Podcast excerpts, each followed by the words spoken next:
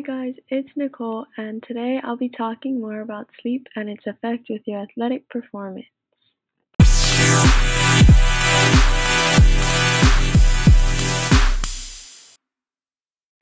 Studies confirm that the role of poor sleep results as a split second decision making during your performance.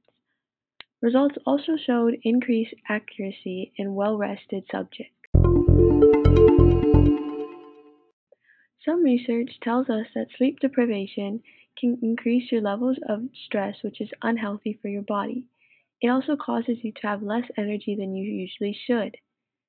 However, are there any positive outcomes of having less sleep?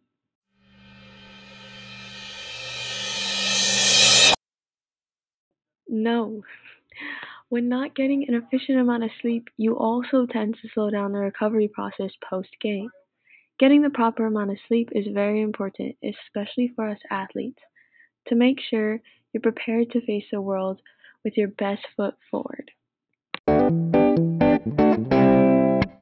It's important to get the efficient amount of sleep because it's essential for muscle building, works on the muscle repair, and bone growth. If you want to achieve your goals, the first step and one of the most important steps is to take good care of your body and that all starts with a sufficient amount of sleep. Now let's go back and review the main points of what I reviewed in today's podcast.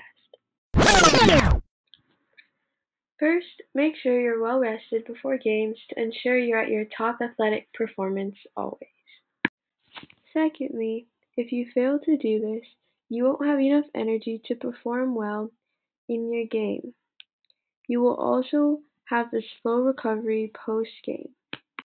Lastly, it's super important to sleep because when you're sleeping, it builds muscle, works on the muscle repair, and bone growth.